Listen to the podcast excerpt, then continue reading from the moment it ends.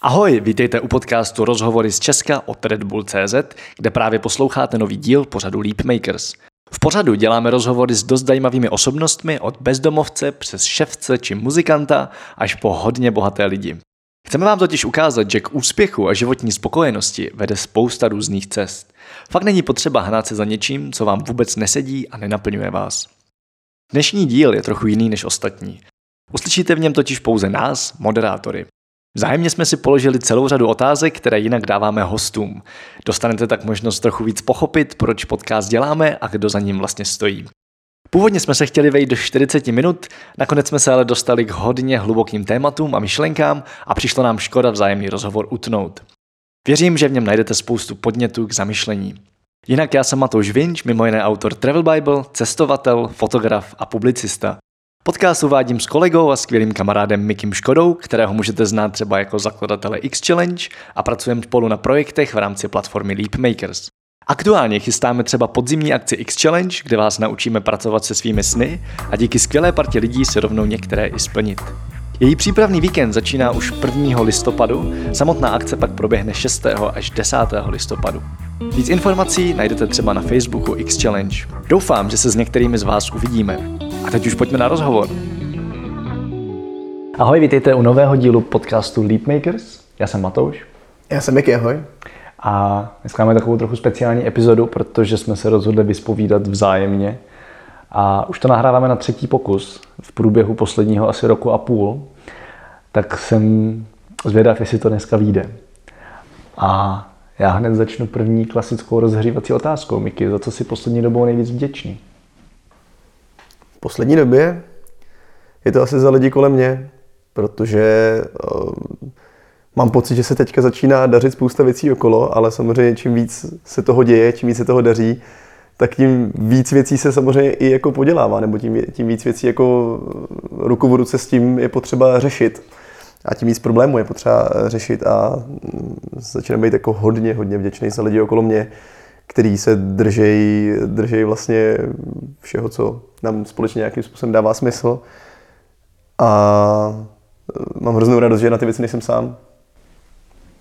Hezké. ano, i tobě, Matouši, jsem vděčný, díky. Děkuji. Jo, jo.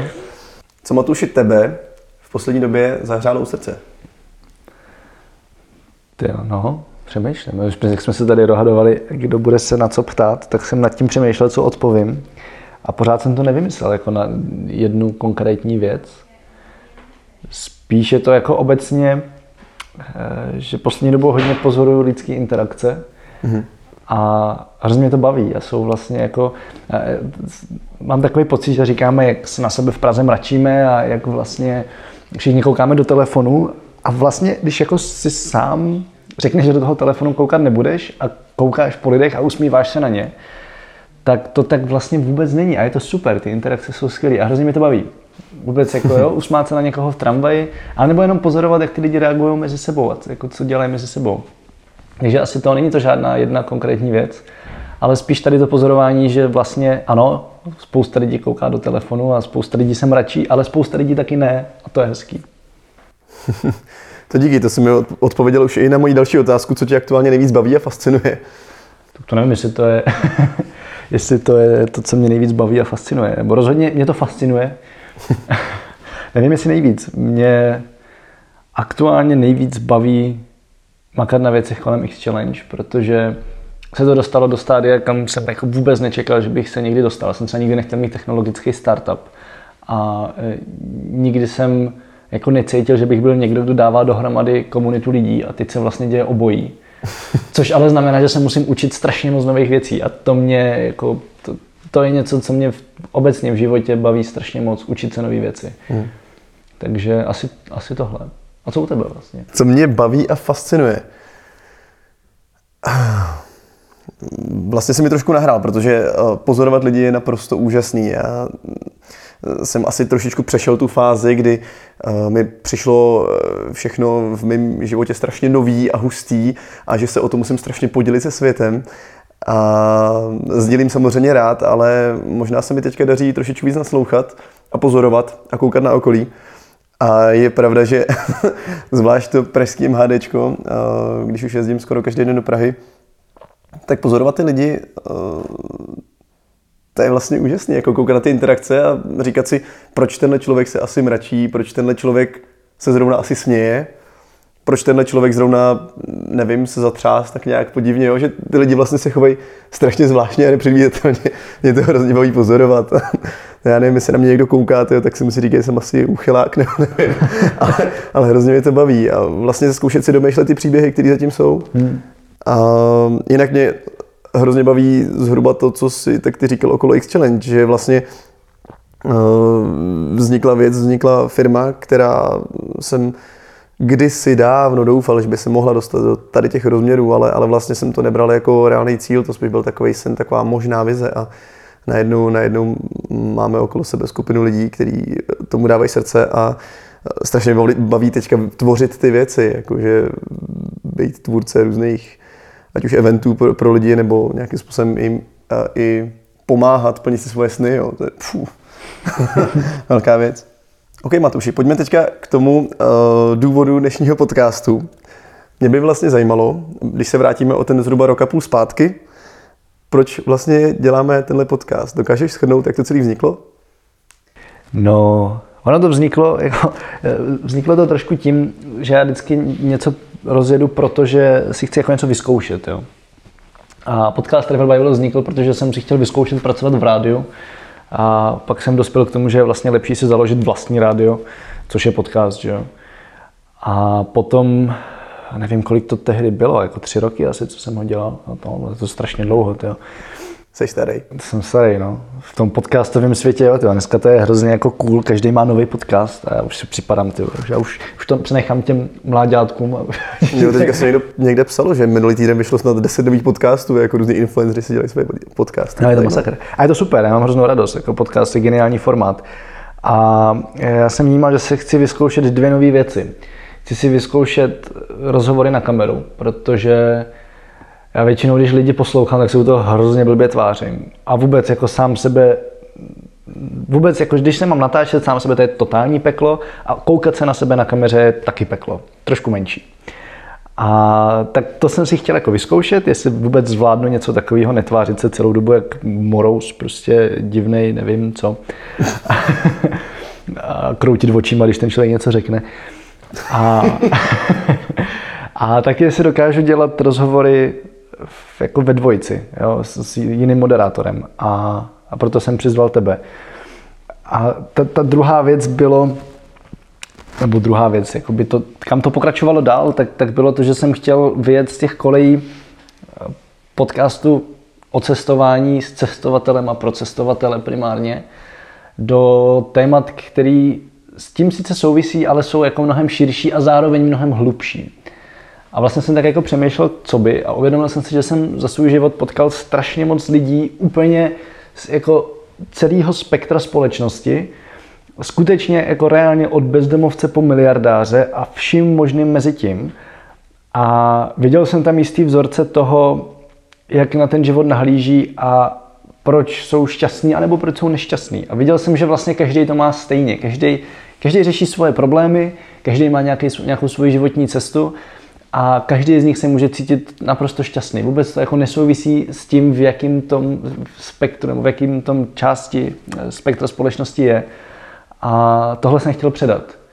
No, takže vlastně, když jsem začal řešit téma, a to možná bylo ještě dřív, než jsem si říkal, že to budu dělat s tebou, tak mně vlastně došlo, hele, pojďme udělat podcast, který bude strukturovaný, bude mít dopředu daný některé otázky minimálně a budou tam hrozně moc jiný lidi. Jo, protože u podcastu Travel Bible je to přesně naopak. Tam je prostě, to úplně jiné otázky, ale víceméně stejní lidi. Jo, jsou to všechno nějakým způsobem cestovatelé, dobrodruzi, různí blázni v tom nejlepším slova smyslu. No, takže jsem to vlastně otočil. A, no, a cílem toho podcastu dneska je ukazovat, že těch možností, kam se v životě vydat, je strašně moc. A každý má svoji cestu a vlastně jako jediný způsob, jak být šťastný, tak je jít tou svojí cestou, ne, ne jako slepě následovat nějakou, kterou ti někdo řekne.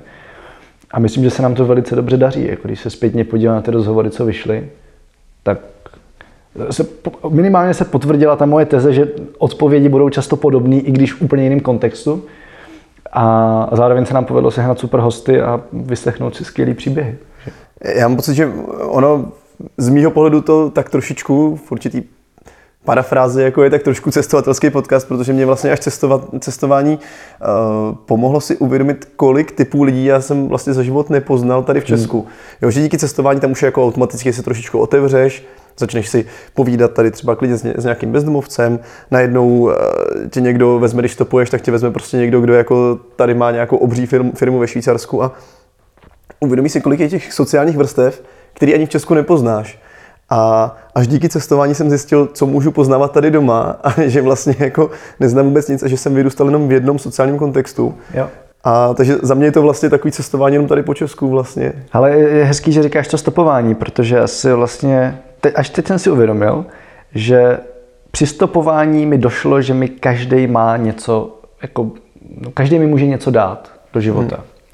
Jo, já jsem to předtím měl hodně takový, že jsem se snažil inspirovat od těch lidí, které já jsem viděl jako úspěšný ale on úplně kdokoliv tím může dát fakt jako strašně moc. A já to pak vidím, jsem někdy v 19, tak jsem začal fotit bezdomovce. Jo. Fotil jsem je v Brně, fotil jsem je všude možně pak po Čechách a i trochu po světě. Byl to jako obrovská škola jak toho focení, tak ale hlavně komunikace s lidma a toho, jak jako život umí být drsnej.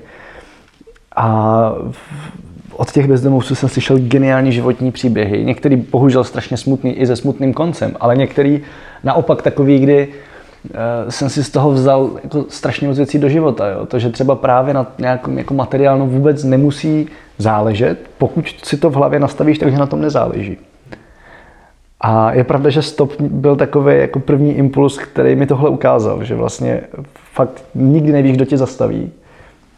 A zároveň ti lidi jsou takový hodně otevření, protože za prvý s tebou jedu dlouho a je to takový, jako co dělat v tom autě, že jo? Většinou tě zastaví, protože se vlastně chtějí povídat. A zároveň jsem si uvědomil, že je tam obrovský faktor toho, že se vlastně nikdy už znova pravděpodobně neuvidíte. Mm-hmm. Takže ti lidi pak najednou začnou říkat příběhy, které by prostě, nebo jako životní problémy, které by neřekli ani svým rodičům. Přesně mi ti řeknou úplně všechno, protože už jenom fyzicky jste blízko k sobě, prostě jo. v té jedné bublině, a která se zase jako za chvilku praskne, to je jako super. Za mě, za mě vlastně, jako když si povídal o tom důvodu toho podcastu, nebo o tom smyslu, to, že chceme lidem ukázat, ukázat, eh, že úspěch a štěstí, eh, tak jak se říká v dnešní době, nebo jak, jak jsou ty časté konotace, vlastně sláva a prachy, že to jako nemusí souviset, uh, tak já jsem si teďka uvědomil jako nedávná zkušenost. My jsme teďka pořádali Six Challenge víkendovku před pár dny a tam jsme si uvědomili, že uh, vlastně, aby člověk nějakým způsobem pozitivně ovlivnil svět, tak je hrozně nepravděpodobný, že byl vždycky úspěšný a vždycky jako v té cool skupině. Že vždycky v nějakém kolektivu si musel připadat divnej nebo outsider nebo jiný. Hmm. Protože tím pádem byl něčím zvláštní. Ono je těžký, jako zvlášť třeba v té pubertě, si připadat jako skvělej, když jsem jiný, a spíš si člověk připadá jako divnej, že jo. Hmm. A za mě, za mě vlastně tenhle podcast jako je i takovým jako důkazem, že spousta lidí tady ty svoje divnosti dokázali jenom uchopit jinak, podívat se na ně z nějakého nadhledu a dokázat je jinak prodat, prezentovat. No, a prostě... na, naopak často využít potom jako to, Přesně co tak. je dovede k tomu úspěchu, že jo? Přesně tak. Jako my jsme se tam víceméně na téhle víkendovce shodli, že jsme všichni byli tak trošku někde outsideri, ale vlastně tam se sešlo tak strašně výjimečných osobností, že, že, že nás to dovedlo k téhle myšlence, jako že outsideri tak možná jako utváří společnost. Třeba, třeba ne, těžko říct, ale každý se na tím může zamyslet ze svého pohledu. Abych ani neříkal, že jsme byli outsideri, outsideri my vlastně pořád jsme. Jsme všichni totální outsideri. No jsme, jo, jo, jo. Asi jo. Jo, vidím, to, že... Vidím, ty. ne, ne, vidím, že to vlastně spoustě lidem až jako imponuje eh, to, že jsme se s tím srovnali a vlastně to už jako jsme schopni prezentovat, to, že jsme mm. jiní. Jo. A já jsem to měl u sebe taky, prostě přesně v téhle době jako puberty, někde na začátku střední, možná už na konci základky, tak mě právě ohromně imponovali lidi, kteří byli na první pohled jiný a už byli jako schopní z toho vzít to jo. pozitivní. Jo, prezentovat to třeba nějak. Jo, a nějakým způsobem hmm. to předávat, že vlastně je to v pohodě. A jako bylo to super, ale ty lidi pořád byli outsideri, že jo? A my taky pořád jsme outsideri, takže jako já bych neříkal, že jsme dík, byli. Dík, beru to jako lichotku. Ale eh, pojďme teď přiblížit, jak vlastně tenhle podcast souvisí s tím vším, co děláme. Ten podcast se jmenuje Leapmakers, jmenuje se stejně jako neziskovka Leapmakers. Zmínili jsme X Challenge, ale možná, že spousta lidí vůbec neví, o čem, o čem je řeč, protože ani v minulých dílech podcastu jsme o tom moc nemluvili. Mimo jiné, protože X Challenge neexistovala, když se nahrávali, všechny ostatní díly se nahrávaly předtím, než vznikla X Challenge. Takže to pojďme to trošku vysvětlit, jak to spolu souvisí. to je pravda vlastně. No, uh, ty, když jsi mě s tímhle oslovil, s tím konceptem podcastu, tak vlastně už existovala neziskovka, kterou jsme kdysi spolu zakládali, uh, která měla vlastně za cíl tak trošičku zaštítit tehdejší závod Low Cost Race, mimo jiné, ukázat, co tím vlastně myslíme. Jo? Protože když existoval low cost race, byl to závod po Evropě s cílem projet co nejvíc míst, za co nejméně peněz, u toho plnit nějaký výzvy. A my jsme tak nějak tušili, co tím chceme jako předat, proč to děláme. Já jsem to tušil už, když jsem to zakladal ještě asi o tři roky předtím, dřív. A ale vlastně jako ten, ten závod jako láká na cestování a výzvy, což jsou prostě trendy, jsou to takový jednoduchý, rychlý jako claimy, ale uh, vlastně nám chybělo nějaký background, nějaký, nějaká možnost vyjádření toho, co tím vlastně myslím a jaký chceme, nebo co nám přišlo ideální, aby, aby to zanechalo v té společnosti. Proč to vůbec děláme, že nechceme ty lidi prostě jenom pobavit. A dali jsme dokupit tu neziskovku, která teďka v tuhle chvíli vlastně Hlavníma činnostma je eh, podcast a eh, přednášky na středních školách. Ty přednášky se jmenují co nám dalo cestování a podnikání a co nám ve škole zapomněli říct. Což je pořád pracovní název, to jsme se teď shodli, že to musíme nutně předělat. Napište takže... nám prosím vás jiný název. Ano, kdybyste měli lepší název. Ne, my jsme hlavně říkali, že se musíme zeptat těch studentů, co to absolvovali, protože uh, oni ví už, co si pod tím představit. Jo. A je to, je to hrozný název. Jo, ale, ale, ale, ale je hrozně vystížený, jako co nám dalo cestování, podnikání a co nám ve škole zapomněli říct. My se snažíme studentům na středních školách uh, ukazovat to, to, co nám tam chybělo. To znamená uh, z velké části podpora talentů a silných stránek, protože prostě když dostaneš čtyřku, pětku a ještě rodiče na tebe apelují, že tam to musíš polepšit, tak ti už nezbyde moc energie, potom se zaměřuješ na něco, co tě nebaví tak už ti nezbyde moc energie na to, co ti fakt jde a co tě baví. Jo? A, a, takže ta podpora těch talentů tam není moc, není moc silná. A, zároveň tam vidíme jako spoustu takových nevýhod, jako za mě třeba to, že já vůbec nepotřebuji, aby, a necítím jako potřebu lidem říkat, že by měli podnikat a že to je něco lepšího, než, než jako být zaměstnaný. Jen mi přijde škoda, že na těch středních školách, minimálně tak, jak jsem zatím dosavat působil, tak na, prostý, na naprostý většině z nich to všechno vede jenom k zaměstnání, je to jediná volba a vlastně ty studenti ani nevědí, že to je volba, to zaměstnání, že vlastně mají jiné možnosti. Jo, a navíc ještě to je jako další věc, vlastně proč to celé vzniklo, nebo aspoň tady, ani nevím, bych to, bych to nenazýval přednášky, já si furt říkám, jestli to je jako seminář nebo workshop, protože se s hmm. těma studentama snažíme hodně bavit. A e, to jako věc, jsem si za sebe strašně silně uvědomil v momentě, kdy jsem začal pracovat na dálku a jako potkávat se s lidmi, kteří to mají stejně, který Eh, si víceméně vytvořili nějakou práci sami pro sebe, kterou můžou dělat na počítači a být u toho kdekoliv na světě. A já jsem si jako říkal, ty jo, ono to pořád jako často jsou ty lidi zaměstnaný, ale těch možností je tak strašně moc, hmm. že jako představa, že se někdy v 18 rozhodnu co půjdu jako studovat a co, půjdu, co budu celý život dělat, je strašně zcestná, protože absolutně nemám tušení, co je vůbec jako na tom světě možný. A já do dneška, a to jsem v zahraničí strávil dohromady tři a půl roku, čtyři roky, něco takového, a, a fakt se potkávám jako s hodně hustýma a zajímavýma lidma, tak se mi pořád stává to, že mě někdo překvapí. Já už si vždycky říkám, už nemůže být někdo prostě s divnější profesí nebo divnější firmou na něco a vždycky někdo přijde. Jo, takže tohle je další věc, kterou se snažíme předat a potom tam je ještě jedna věc, která tam jako taky je s, s, s takový mojí frustrace, nebo vlastně naší jako frustrace obou dvou, že spousta lidí si na škole, ať už na základce, na střední nebo na vysoký, zhnusí slovo vzdělávání. To je děsivý, to je pravda. No. Jo, a přitom sami vidíme, že to, co nám jako pomáhá k tomu dělat to, co chceme a, a být jako šťastný a možná úspěšný v očích někoho nebo v očích sami sebe, to je jedno, tak je vzdělání, ale i toto vzdělání jako kontinuální, to, že, jak jsem tak říkal, neustále se učíme něco nového. Jo, ten vztah vzdělání je jako, jako dost, dost psycho vlastně. Jako, že představa, že ukončím vzdělání, tak to si řeknu, tak to jsem přestal žít asi, jako Přesně konec tak. prostě. Tak. Jsem umřel. konec. Jo, a, a, to mi přijde hrozná škoda, takže se snažíme studenty trošku namotivovat eh, v tom, že už v průběhu té školy se můžou sami velmi snadno vzdělávat v tom, co pro ně je něco, co jako baví, co je ten jejich talent. A zároveň ale ještě udržet v tom, že to středoškolské vzdělání, třeba to, jakoby to všeobecný, je pořád velmi důležitý. A vždycky, vždycky říkám jako takový krásný příklad, že já absolutně neumím počítat. To je prostě to je úplně jako můj antiskill. A když se mě zeptáš, kolik je 7 plus 9, tak pravděpodobně vytáhnu na telefon, otevřu kalkulačku a zadám 7 plus 9 a vyskočí mi, kolik to je. Jenomže, kdybych... Co, co? Říkám, to je trošku smutný. je to smutný, je, je to smutný, ale pořád vím, co mám udělat. Jo? Vím, že prostě mám vytáhnout tu kalkulačku a zadat číslo 7 ne, plus a 9 a vím, co se stane. A to je to, co nás ta škola naučí. Tady ten jakoby společný jazyk, ve kterém hmm. jsme schopni se bavit mezi sebou a třeba potom vědět, co máme dál hledat, protože dneska fakt jakoby ty, ty informace jsou na dosah ruky, ale musíme vědět, co hledáme.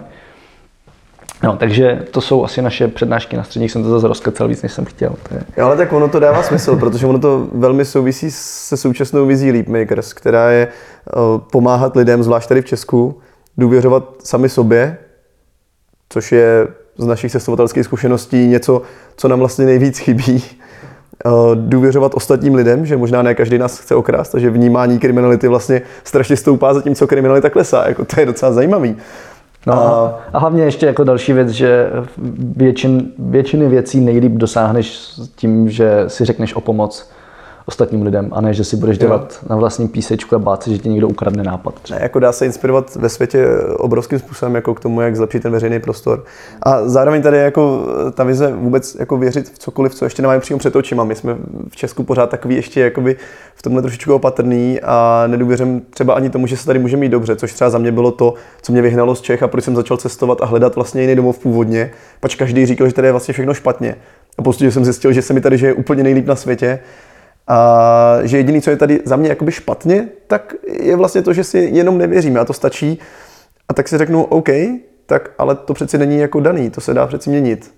A tak jako Visa Maker se tady to měnit a tak jsme si řekli, že by se to dobře dalo měnit nebo ovlivňovat skrz i ty studenty, kteří jsou ještě takový jako trošičku tvární a otevřenější. Mimo jiné chystáme teď první testovací pro základky, tak jsem na to dost zvědav. No. A třeba i vy, vy naši posluchači, možná nám trošičku dáte zapravdu, jakoby v tom, v tom, možná tušíte asi, co tím myslíme. No ale tím se vlastně jakoby dostáváme i k dalšímu, teďka snad i většímu projektu, eh, protože Leap Makers eh, združuje takovouhle komunitu lidí a o, ta si zaštiťovalo low cost race. Low cost race jsme postupně uzavřeli, že nechceme mít jenom závod, nechceme, aby to bylo čistě low cost, že vlastně nechceme ani upozorňovat na tu cenovku, že mnohem důležitější je, jaký zážitky chceme těm lidem předat a hlavně, že zážitek, aby byl plnohodnotný, tak má člověku předat nějakou zkušenost. Už jsme se rozhodli vlastně uh, low cost race ukončit a navázat na to s X Challenge, což je v tuhle chvíli plnohodnotná firma, uh, která, která má vlastně za úkol taky mimo jiné předávat tady tu vizi Lead Makers, jak jsme, jak jsme říkali, ale uh, zároveň vlastně to doručovat víc osobně skrze zážitky, které děláme pro lidi a celoročně, protože tam máme i apku, máme tam, která je podle mě v tuhle chvíli docela, docela hustá a dává lidem vlastně inspiraci každodenní do, do, do výzev, co, co lidi můžou dělat právě už třeba i v tom metru, nebo v práci, nebo ve škole. A zároveň děláme, děláme tady ty víkendovky, děláme jak tu letní akci, tak teďka chystáme podzimní a spoustu dalších. A vlastně se snažíme jít jako s těma lidma a trošičku jim jako pomáhat hledat tady tu svoji vlastní cestu a nějak, nějak se v tom jako najít a pozbírat. Um, takže to, to je za, za mě vlastně jako to, jak souvisí i tenhle podcast, s tím, co děláme, že ukazujeme ty příklady těch možných cest různých lidí z různých sociálních bublin. A dáváme takový nějaký prvotní impuls, protože pořád jako poslouchat podcast je hezký, ale... Je to pořád jako pasivní. Je to pořád pasivní. A často to tak je, že si říkáme, jo, jo, tohle je super, takhle bych chtěl žít a nikdy neuděláme ten první krok. Jo, jo.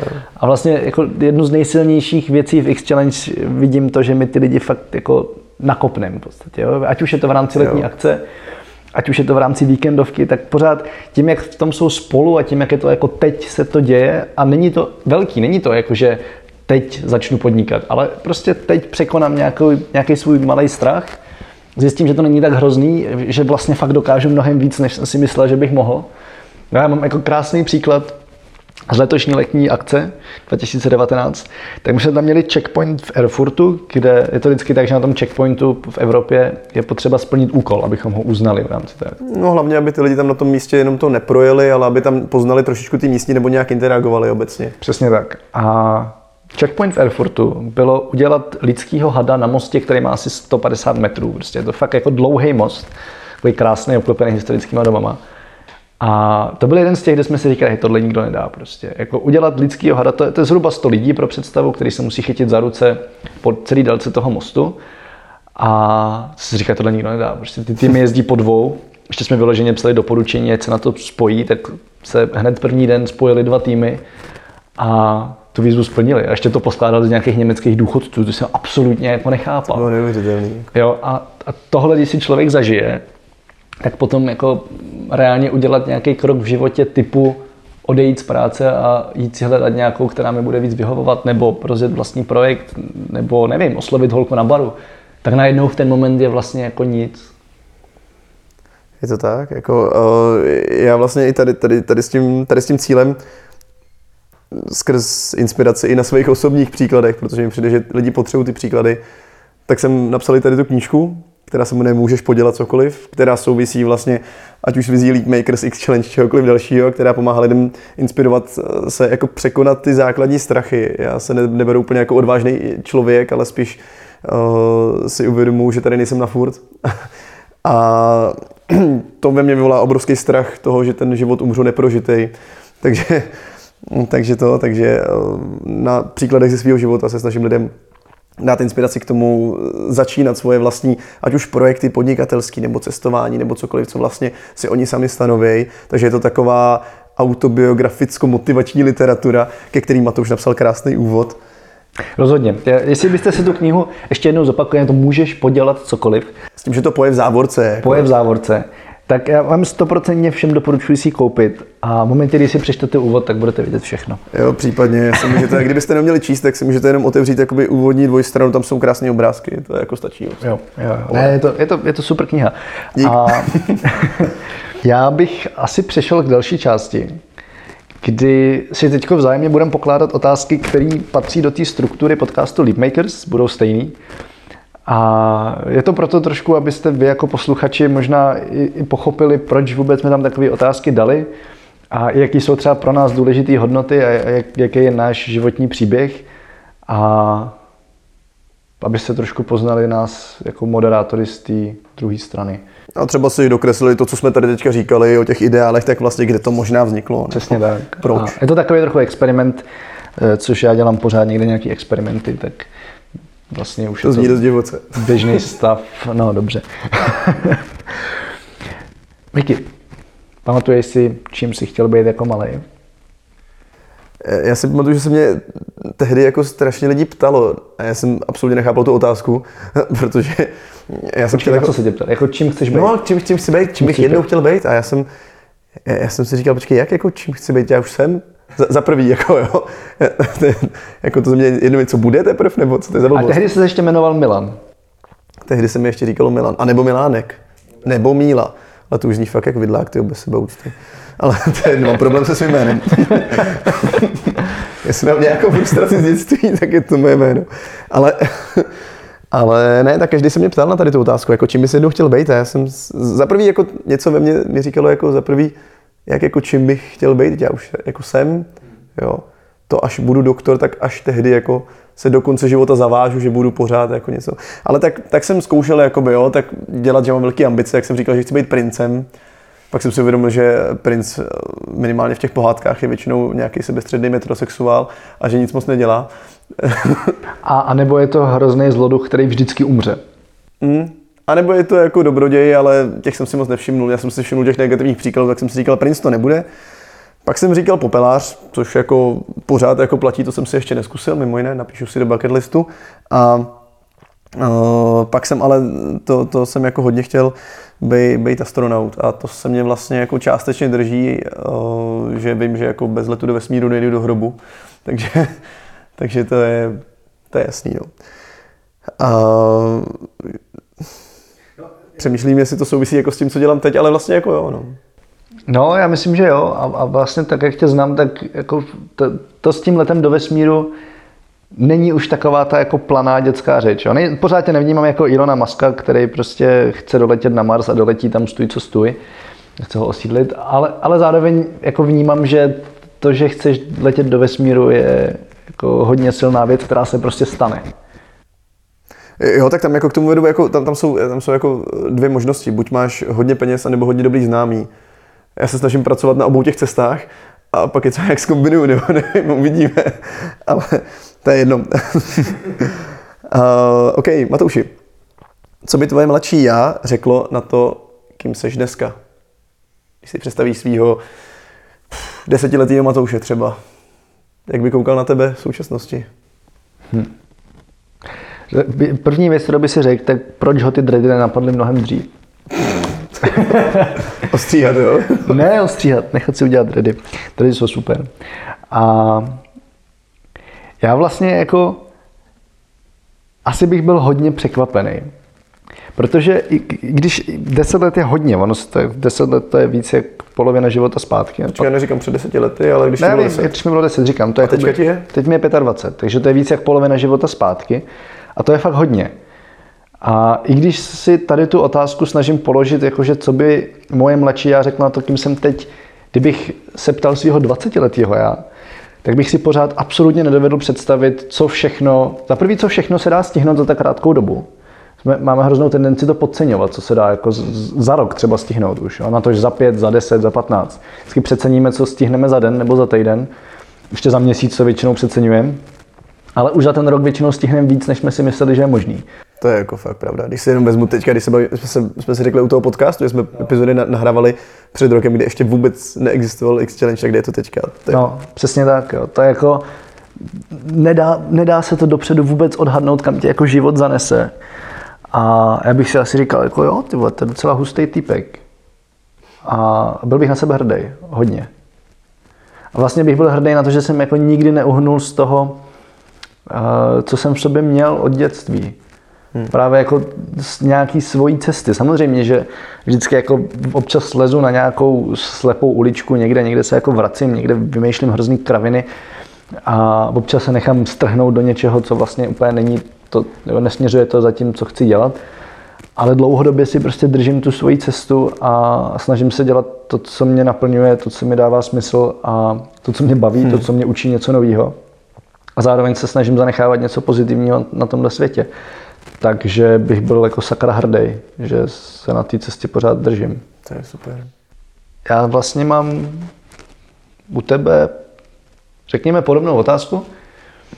A asi to souvisí také jako s tím, co by tvoje mladší já řeklo na to, kým seš teď. Ale jestli by tam rozeznalo nějaký bod zlomu, kdy se jako zlomilo to, kdy jsi už najednou třeba věděl, co chceš.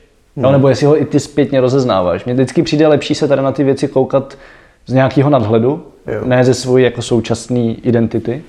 Ale klidně, když se podíváš ze současné identity, tak jestli jo, je, tam něco vidíš. Já mám pocit, že kdybych na to koukal ze své současné identity, tak, tak jako budu hledat souvislosti tam, kde nebyly, protože hmm. já jsem střelil strašně od boku. Já jsem se i lidí okolo sebe ptal, jako, hej, já mám pocit, že nejdu jakoby nějakým svým směrem, ale že jdu prostě fakt ode zdi ke zdi a že vůbec netuším. Jakože já jsem fakt zkoušel úplně všechno abych poznal ten svět, abych poznal ty možnosti, ale zároveň už jsem chtěl vědět, že jako úplně nestřílím náhodě, že jako někam směřuju.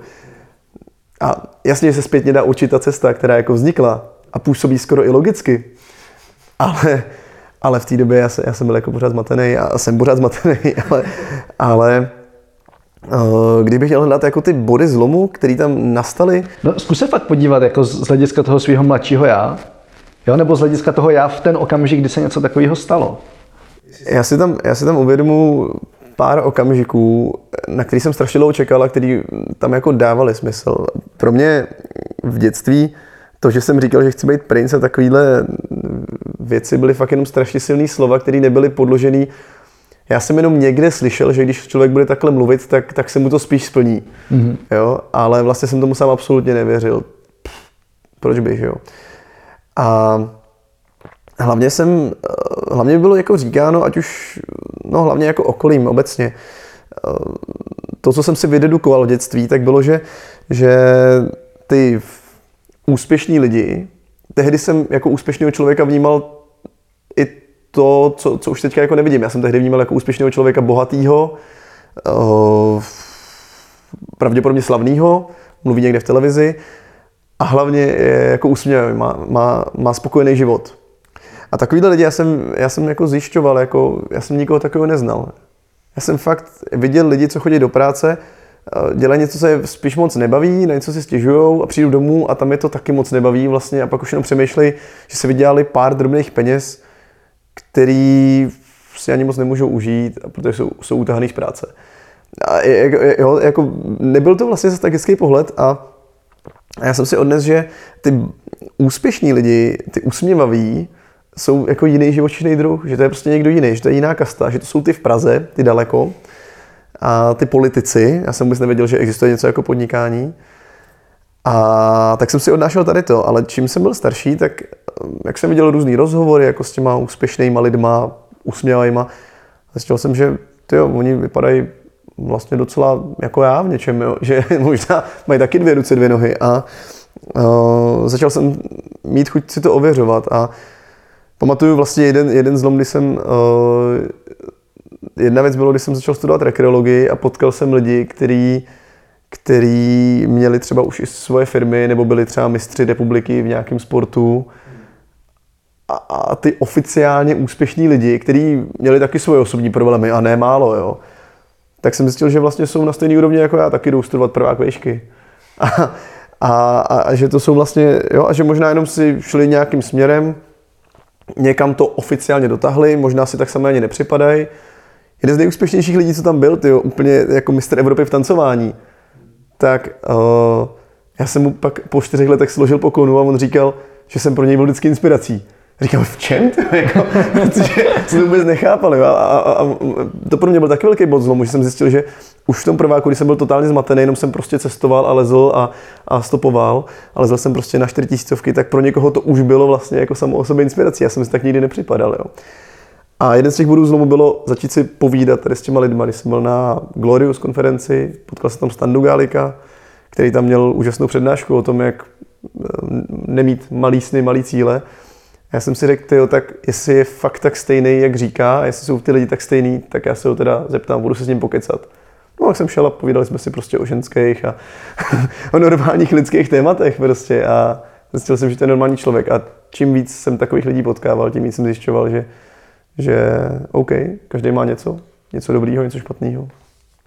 Máš jako teďko pocit, že ti lidi jsou něčím jiný třeba tím, jak jako přemýšlí, tím, že se fakt dostanou někam, že pak ostatní vnímají jako úspěšní, nebo je to náhoda, nebo, nebo jo, jakože říkáme, že jsou to stejní lidi, s tím naprosto souhlasím, prostě všichni jsme lidi. Já všichni tam, máme lidský problémy. Já vnímám, že každý zažil takový nějaký drobný bod zlomu možná v tom, co mě třeba jako střední hodně zabrzdila. Bohužel, a teďka jako nechci vůbec pomluvit český školní systém, jakoby ve spoustě věcí není, do, není dobrý, ale eh, neměnil bych úplně zdaleka všechno, ale ano, pořád se můžeme podívat do Afriky. Jo, pořád, pořád jsou věci, které jako, ne, jako je tady spousta věcí dobře, nechci to pomlouvat. Nicméně, uh, jedna z věcí, uh, která, která tam jako ve mně uvízla, tak, tak bylo právě jako pohlížení na, uh, na moji zvědavost. Já jsem byl hrozně zvědavý. Já jsem chtěl vědět úplně všechno o světě a bylo to zabíjené jak otázkou, co země jednou bude, jinak řečeno spousta věcí, které se teďka učí, jsou úplně zbytečné, tak to bylo zabíjené vlastně jako tlakem na to opakovat, co mi, opaku, eh, co mi říkají učitelé. A málo se ptát proč. Když jsem se ptal proč, tak se na mě často lidi otočili a říkali si, ty neptej se, to, to je přece jasný, anebo, nebo prostě jsi divnej. Jako. A já jsem byl fakt jako hodně zvědavý. Jako, věřím, že otravný, ale hodně zvědavý. A, a to, že mi to zůstalo, to, že ta zvědavost se jako, že nebyla utlumená, tak to vnímám jako eh, ten přístup ke vzdělání, sebevzdělání, sebeposouvání, tak to vnímám jako velký, velký, velký pokrok. A Druhá věc, co vnímám jako u těchto lidí, tak, takže vnímají jako nad svým životem, vnímají svůj život z nějakého širšího kontextu, nejenom uh, jak, co, co, co jako budu dělat pro sebe, ale koukají na to, co třeba po nich zůstane. Jo, koukají maličko. Co, co můžou dělat pro ostatní. Co můžou dělat pro ostatní, jako co, co na tom světě vlastně zanechávají. A nejenom, co po nich bude jako za 200 let, Ně, někomu to je vlastně jedno, co po nich bude za 200 let a je to v pohodě. A někdo prostě fakt jenom řeší, jakoby, jaký je moje místo na tomhle světě. A přijde mi, že jako tady ta otázka hodně o, spojuje lidi, kteří za sebe vnímám jako úspěšný napříč úplně všema sférama společnosti. Jo, jo, jasně, asi souhlasím. Zvědavost je naprosto zásadní a, a nějaký jako dlouhodobý, jako, jak to říct, dlouhodobý cíl v podstatě. Protože na jednu stranu si myslím, že je extrémně důležitý žít v přítomnosti, protože jinak prostě nebudeme šťastný, jinak nám pořád bude něco chybět. Jo? Buď se můžeme ohlížet do minulosti a to je takový to za komunistů bývalo líp, a, a nebo si můžeme vyčítat, co všechno jsme posrali v minulosti.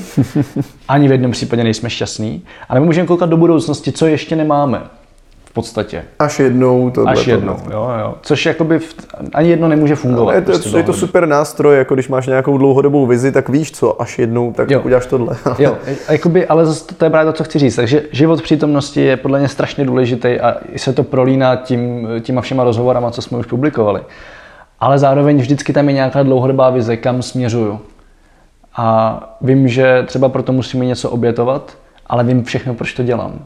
A zároveň jsem si schopný tu cestu užívat. Jako ještě další věc. Vidím, že z těch lidí, který teď vnímáme jako úspěšný, který máme třeba kolem sebe hodně, tak si všichni tu cestu užívají. Není to jako, že budu spokojený, až když budu tam někde, kam jdu, ale vlastně si jako všichni užíváme tu cestu. A, a je v pohodě být zrovna v prdeli z toho, že nemáme peníze, nebo že se nedaří nějaký projekt, který jsme rozjeli, nebo se s náma rozešla holka, nebo nevím. To je jako, je to součást té cesty. Tam vzniká strašně moc jako věcí, které si můžou podělat a které si podělávají. Tam vzniká strašně moc frustrací a víc než běžnému člověku pravděpodobně, ale zároveň jako je větší pravděpodobnost toho, co my nazýváme úspěch. A na druhou stranu, jak jsi říkal, že vím, proč něco dělám, tak jak jsem říkal, já jsem to jako nevěděl a i teďka jako občas tápu a velmi často tápu a vracím se k té otázce proč a ptám se i druhých lidí a vznikají tam tady ty iterace a zjišťuju, jo, co, co, co, si myslí, jaký vnímají smysl v tom, co dělám, když se občas ztratím, stává se to, skutečně se to stává a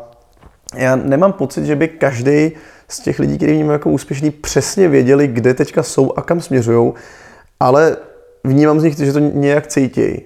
Že tam je něco, co z nich vyzařuje, že to cítějí. Já si pamatuju, jak jsem si strašně dlouho vyčítal, že to jako nevím a že to nejsem schopný racionálně pojmout a pojmenovat. A měl jsem pocit, že všichni musí a že já musím. Ale postupně jsem se dobral k tomu, že i já to možná mám OK, když to nejsem schopný vždycky přesně pojmenovat, že někdy to je fakt jako pocit. Jo, a možná tak jsem to myslel, ale vlastně jsem to tak jako neřekl, že ono to často je potom podvědomí. A zároveň se ještě jako smě- hodně může měnit ten konkrétní bod, kam jedu. Můžu si to prostě představit, že vím celou dobu, že jedu do Londýna. Jo, celý život vím, že jedu do Londýna. Hmm. Ale vůbec nevím, eh, za kým tam jedu, co tam budu dělat. Možná vlastně ani nevím, proč tam jedu konkrétně. Proč, proč jdu zrovna autobusem? Proč jedu zrovna autobusem. No. Eh, Teď ten autobus se pak stejně po cestě někde porouchá a eh, ve výsledku půjdu pěšky. A to je, to je podle A, mě... jo, a tím se může hodně měnit ten cíl, co vlastně v tom Londýně chci dělat. Ale vím, že jedu do Londýna a, a podvědomí najednou jako už směřuje k tomu, abych se dostal do Londýna. Jo, jo. A často se fakt stane to, že vůbec nevím, proč dělám to, co dělám. Ale má to nějaký asi hlubší smysl. My jsme se tady dostali trošičku do abstrakce, ale, ale za za mě vlastně... rád.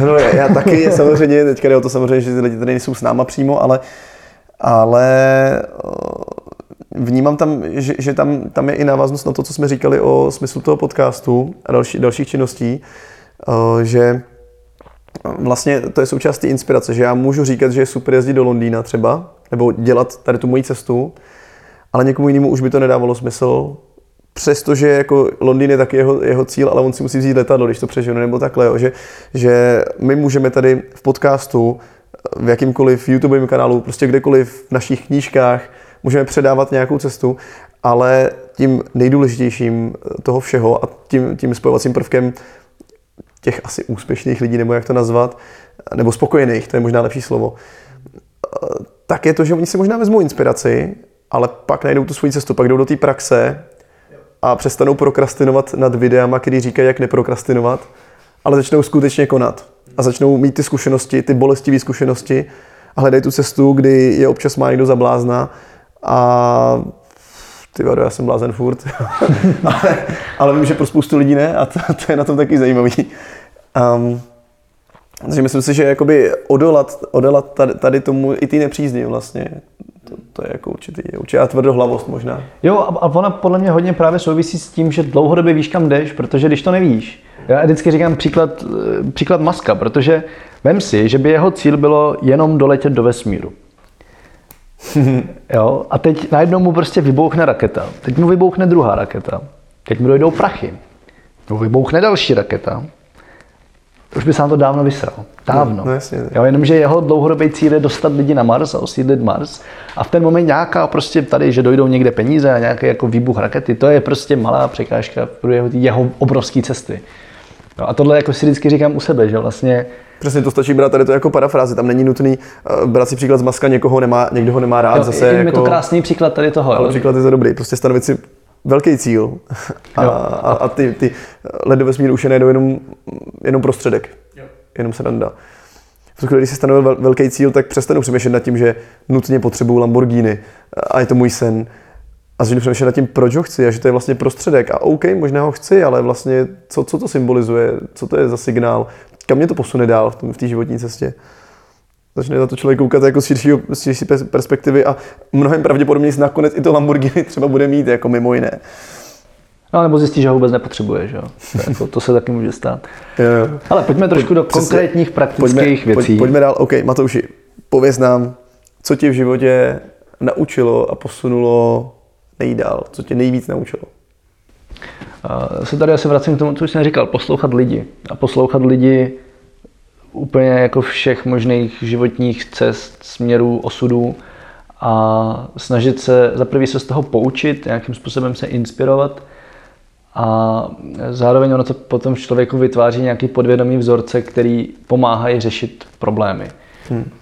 A druhá věc, která s tím u mě souvisí, jsou příběhy, které jsou v knihách. Já, jako, já jsem vlastně měl takový jedno období, kdy jsem četl jenom čistě jako literaturu faktu, hmm. jo, aby mě to něco naučilo. A pak jsem si vlastně uvědomil, že já jsem celou, celou základku, celý Gimple v podstatě jsem jako pročetl a četl jsem beletry a četl jsem strašně moc. A vlastně jsem si uvědomil, že mi ty příběhy dávají mnohem víc, protože řeší nějaký archetyp, řeší nějakou uh, jako vyšší vzorec chování nebo vyšší vzorec problémů, který v tom životě vždycky přijdou.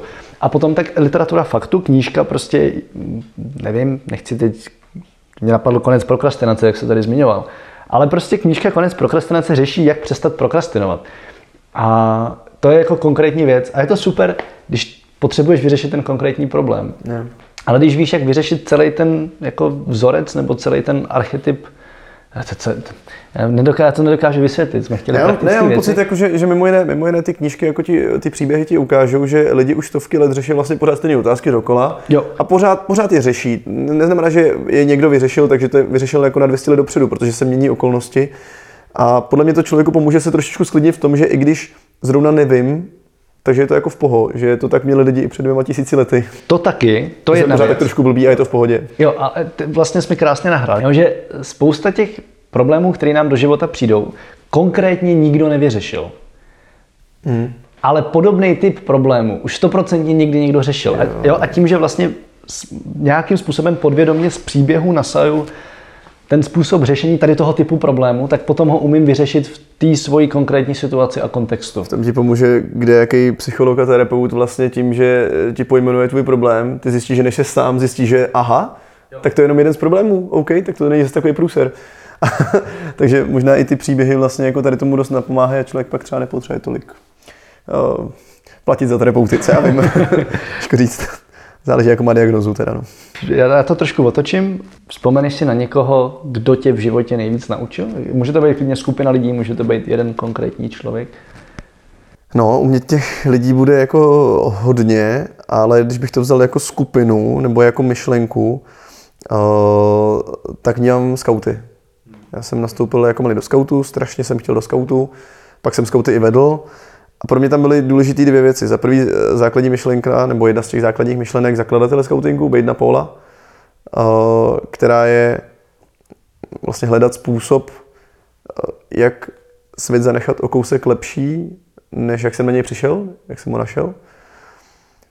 Což znamená mimo jiné hledat jako to, co svět potřebuje a taky hledat to, co já osobně můžu předat, jo, své silné stránky. Takže za mě je to jako všeobjímající, uh, všeobjímající. Spíš jako, že to řeší spoustu otázek, tady ta, tady, tady ta věta, nebo spíš možná nastíníme správné otázky, asi takhle. A druhá věc, um, co mi scouting dal, tak, uh, tak pocit odpovědnosti a důvěry. To že, to, že my ve 12, v 11 letech vlastně už, no ještě dřív vlastně, už v 8 letech jsem dostal skupinu lidí, byl jsem šestník, vedoucí prostě šesti malých špuntů, kteří byli stejně starý jak já a najednou jsem měl zodpovědnost za to, vědět, kde jsou. Jo, neměl jsem, nepřipravoval jsem pro ně program, ale jenom při tvorbě programu jsem já měl za úkol vědět, kde jsou ty moji lidi. To jo, to je velká věc. A v 11 najednou mi dali důvěr, důvěru v tvorbu programu, jako tady pro ty lidi. A samozřejmě jsem nevěděl a nebyl jsem jako dokonale připravený a neměl jsem zmáknutou vývojovou psychologii, netušil jsem, co to je, ale už jsem měl tu praxi. A, a, a takhle to pokračovalo dál a najednou v 16 mi e, navrhli, že bych mohl výst vlastně eh, oddíl, kde byli lidi od 15 do 26 let. Měl jsem výst lidi starší než jsem já a tady ta důvěra, kterou jsem dostával, e, přinášela obrovskou zodpovědnost a já jsem často, já jsem asi dost cítil jako vždycky zodpovědnost za druhý lidi, ale nikdy ne za sebe. Já jsem nebyl příkladem zodpovědného člověka, ale, ale to, že mi, že mi někdo dával tu důvěru, tak, tak to mě strašně vycepovalo, to mě strašně vychovalo. Takže to je pro mě asi jako jeden, jeden z těch největších, největších učitelů. No. Tak Matouši, jaký byl, nebo je tvůj největší neúspěch? A co se z něj případně odnášíš, pokud to dokážeš pojmenovat? Ale vůbec nedokážu. V podstatě eh, tím pohledem svýho dnešního já, tak nic nebyl neúspěch. Hm. Všechno se stalo, protože se to prostě stalo. Možná se to mělo stát, nevím, jako to je na každém, jestli věří na osud nebo nevěří na osud, nebo na nějaké takové jako souvislosti. To je celkem jedno. Eh, spíš jako to bylo něco, z čeho jsem se prostě poučil a vždycky mi to něco zpětně dalo. Jo. A vlastně se pak těžko rozlišuje, co je úspěch, co je neúspěch. To vnímám Já třeba, taky. jakoby zajímavá věc, já jako neúspěch vnímám trochu to, že jsme s kapelou vydali CDčko. Protože vlastně jako, když se na to zpětně dívám, tak vidím, že to mohlo být mnohem lepší a že jsme pak jako obrovsky prosrali příležitost, kterou nám to dalo. Hmm. Jsme se vlastně rozpadli potom. Jo. A jo, když jakoby někomu řeknu, že jsem vydal s kapelou CD, tak hmm. ještě se hustý, to, to, to, a to jsme jako nevěděli, že ještě stíháš muziku. Hmm. Ale já to zároveň vnímám jako velký neúspěch právě to, že to nepokračovalo, jo? to, že to byl konec něčeho. Hmm. Já, já tady ten pohled na neúspěch vnímám za sebe taky, ale na druhou stranu možná je lepší otázka třeba nějaký osobní selhání. Protože jsou věci, kde vím, že jsem selhal. Samozřejmě, zase jsem se z toho poučil a neúspěch mě osobně zní strašně ultimátně. To je závěr něčeho. Právě. Ale právě. A, přitom je to jenom součást cesty, to si člověk zpětně dokáže vždycky poskládat. Ale eh, byly chvíle, kdy jsem se cítil jako fakt hodně špatně a když jsem cítil, že jsem fakt selhal, něco jsem podcenil, pokazil. Nemáš takový pocit, že jsi něco, jaký selhání, co bys byl ochotný přiznat? Ale takových bylo strašně moc a Často jsou to potom momenty, kdy si neudělal to nejlepší pro to, co v ten daný moment mohl, aby to dál fungovalo. Což právě, jakoby, já se tady vracím k tomu CD, to je přesně ten případ. Jo, my jsme to vlastně, jako oba s, s Daliborem, tak jsme to vlastně vzdali. Hmm. Jo, jakože oh, celý to bylo takový, bylo to prostě náročný, celý se to hrozně táhlo, já jsem v ten moment už odjel poprvé vlastně do Ázie, takže jsem ještě byl jako odříznutý. A vlastně jsme to vůbec nedotáhli do zdárného konce v tom, že by pak na to navazovali nějaké koncerty a vůbec jako z hlediska mixu a, a takových věcí, tak to mohlo být výrazně lepší. A hmm. už v ten moment jsme věděli, že to můžeme dělat líp. Ale nějak prostě jsme to neměli energii, nebo nevím, nebo prostě se změnily priority. A je to do dneška hrozně mrzí. A to fakt vnímám hmm. jako osobní selhání, že jsme do toho nedali maximum. Jo, že když už jsme předtím do toho dali to, to strašné množství energie a v mém, v mém případě i strašné množství peněz, já jsem na tom vlastně propálil většinu svého stavebka, co jsem měl od rodičů, tak jsme to vlastně jako, jako vyplejtvali. No. Mm-hmm. Já přeskočím možná tvoji jednu otázku, jenom mě zajímá teda, když jsme u těchto nepříjemných chvíl uh, selhání, nebo jak to nazvat vlastně, tak když se teda něco takhle nedaří, našel si nějaký nějaký vzorec toho, co si z toho odníst ve smyslu, jak se k tomu postavit, co tě drží nad vodou, když se nic nedaří, jestli něco takového je, nebo jestli tam vidíš nějaký ale to jsou asi dvě různé věci, protože takový ten, tak, taková ta chvíle, kdy máš pocit, že se všechno sype, že, jako, jo, že se ti nic nedaří, na co, na co šáhneš, tak se rozsype, rozpadne, nefunguje. By bylo lepší, kdyby celou dobu ležel v posteli a nedělal nic. Což je, myslím, něco, co má každý. Úplně každý občas tohle má, tady ten blbý pocit. A, a lidi tomu říkají třeba den blbec. Lidi tomu říkají den blbec, to je jedno, ale prostě každý něco takového má. A v ten moment mi ze všeho nejvíc pomáhají dvě věci. Za prvý zodpovědnost, přesně to, jak jsi říkal, jo, že vlastně jako jsem se sám zavázal k tomu, že něco bude fungovat a často už na tom jsou závislí další lidi. A klidně jenom v tom stylu, že vydáváme pravidelně nějaký podcast a už jsme to prostě někomu slíbili a někdo ho poslouchá a někdo se na něj těší hmm. a já si prostě říkám, ty já ty lidi nemůžu zklamat. Jo, a pak nedej bože, nebo ne, nedej bože, ale to je vlastně ten nejlepší případ potom, kdy máš lidi v týmu, který věří tomu, že vlastně odvedeš tu svoji nejlepší práci. tak jako to mě zvedá ze všeho nejvíc. A pak jsou to často ty lidi v tom týmu, jo, který prostě jsou schopní a ochotní podat pomocnou ruku. Když, když to řekneš, když jsi schopný to komunikovat, že jsi v takovémhle jako fázi, kdy je všechno na hovno, tak prostě a tohle nám Fix Challenge mimochodem funguje výborně. Jo. Fakt jako, že hledáme způsob, jak to udělat tak, aby se ve výsledku nic nepokazilo. Jo, že si třeba trošku rozebereme z odpovědnosti trošku jako jinak, vzájemně si pomůžeme, protože prostě víme, že každý takovýhle chvíle má a, a nemá moc smysl se s nima prát na sílu, protože to prostě nejde. Jo, takže vůbec nějaká jako ochota lidí kolem tebe s, brát to, že jsme všichni jenom lidi a, hmm. a hledat vždycky způsob, jak z toho co nejrychleji ven, ale ne na sílu, prostě jako nechat to třeba přirozeně nějak odeznít, nebo tě třeba jenom nechat odpočinout. Já si myslím, že se učíme i si tady o to říct jako zároveň. Jo. Jo, a není to snadný. To je, jako, je to hustý si říct prostě, hele, ty vole, všechno se mi, co, všechno se mi sere, nejde mi to a fakt ty kluci potřebují pomoc, no, kluci a holky, no, jako fakt prostě. A ještě jako s, s mým perfekcionismem a velkou hrdostí na svoji práci, tak to ještě těžší. Já to mám taky jako totální průšvih, jako si říct o pomoc a nepřipadat si, že někoho zklamávám nebo že klesám v něčích očích, pokud uh, jsem ještě jako šéf toho, mám vlastně jakoby, mám být v ideálním případě ten, co motivuje ten tým a ztratím motivaci. Představ si, jaký to je přiznat, že nemám motivaci. A teďka si říkám, ty vole, já jim to řeknu, já jim to přiznám a, a, a klesnu v jejich očích a, a, a teďka jako se to celý rozpadne, anebo se rozhodnou mě nahradit a pak už nebudu vůbec potřeba a teďka se to cyklí, tyjo. to je super, super, ale pak jakmile se člověk pojmenuje, získá nějaký nadhled, tak zjistíš, aha, OK, to asi není na pořád a, a z toho se dá jít ven, je to jeden problém. Máme tady pak spoustu dalších problémů k řešení, pojďme si vybrat, který budeme řešit a pojďme si uvědomit, že o, asi se svět neboří. A tohle si obecně myslím, že jako v jakým, jakýkoliv partě, komunitě, prostě firmě, nevím, ve třídě, ve škole, to je jedno. To, tohle hmm. je přístup, který je strašně důležitý a je důležitý tam mít příkladem, jo, že vlastně jakmile jednou si někdo takhle otevře a je to přijatý, to je jako ještě důležitý říct, je to přijatý, tak pak je to už jako po každý snaží a snaží a vždycky je pak snaží z toho nějakým způsobem jako výjít ven, tady z toho bahna, kam se to může jinak strašně potopit, když to dusíš v sobě. A jakože to fakt, když to dusíš, může dopadnout dost, dost blbě. Jo, a reálně přesně to je jakoby typ toho CDčka, tam se k tomu jako vracím a tam se prostě tenhle pocit jsme mezi sebou nekomunikovali. Hmm. Jsme spolu s Daliborem vlastně rok potom nemluvili.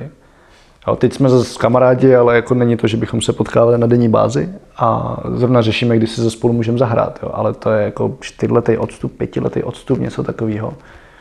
Jo, a mezi tím jsme spolu prostě nehráli, do té doby jsme spolu hráli každý den, viděli jsme se pořád, prostě bylo to super. A tím, jak jsme si nebyli schopni vzájemně pojmenovat tady ty pocity a vlastně se odevřít jako emočně, co se v nás děje, tak se to prostě úplně potopilo jako do bahna a, hmm. a konec. Hmm. No, tak, ale pojďme k nějakým pozitivnějším věcem. a Mě zajímá, jak si vybíráš, čemu budeš věnovat čas nebo energii nebo pozornost, protože pořád je tady spousta věcí, co můžeme dělat, spousta způsobů, jak zlepšit svět a spousta krásných holek, kterým se můžeme věnovat. Krásný. Hele,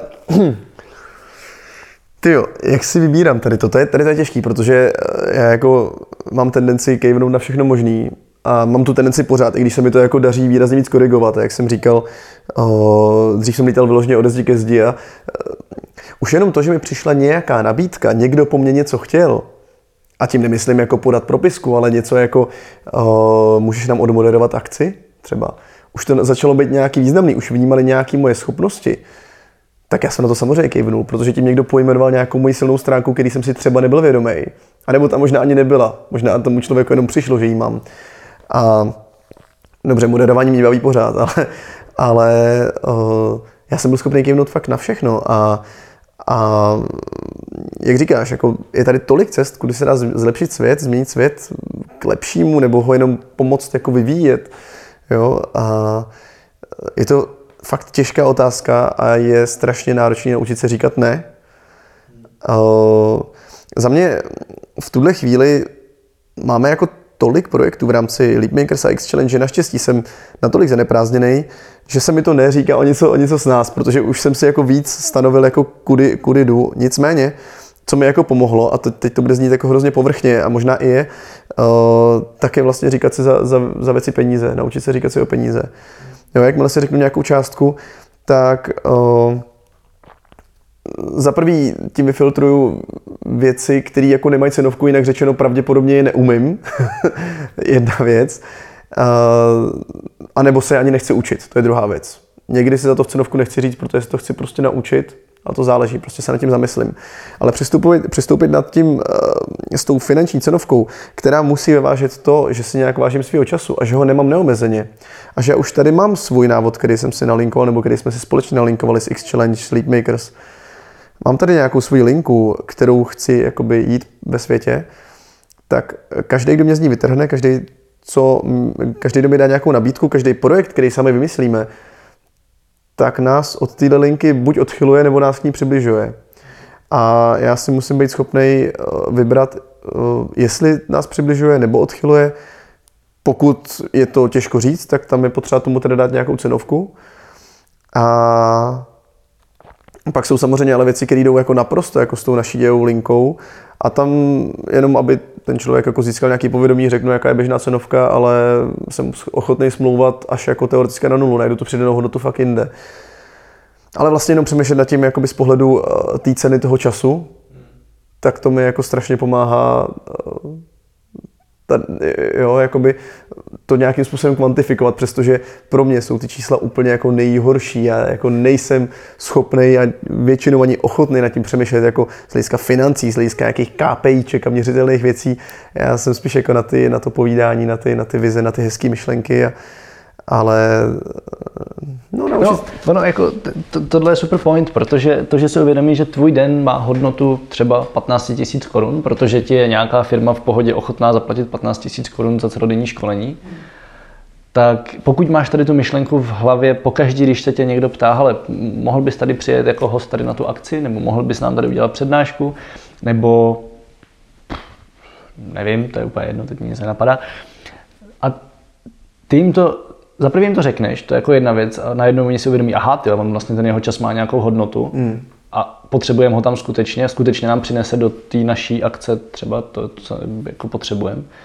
Ale hlavně ty si sám za sebe potom uvědomíš, ty, no jo, já bych vlastně, kdybych celý den teď školil ve firmě, tak mám 15 tisíc, ale já pojedu přes celou republiku do Valašského Meziříčí, což je skvělý město mimochodem. a pojedu tady prostě e, nějaký základce odprezentovat to, jak jsem lezl na Mount Kenya. Hmm. Nic z toho nebudu mít, ještě mě to bude stát jízdný. Budu z toho mít jako hezký pocit, ale musím to nějak jako vybalancovat, vědět to. A vůbec neříkám, že to neudělám. My pak jako co hmm. jezdíme, že ho přednášet na střední, tak z toho nemáme nic. To je vždycky jako, nám to zaplatí cesták a oběd. Eh, v současném stavu auta to nezaplatí ten cesták.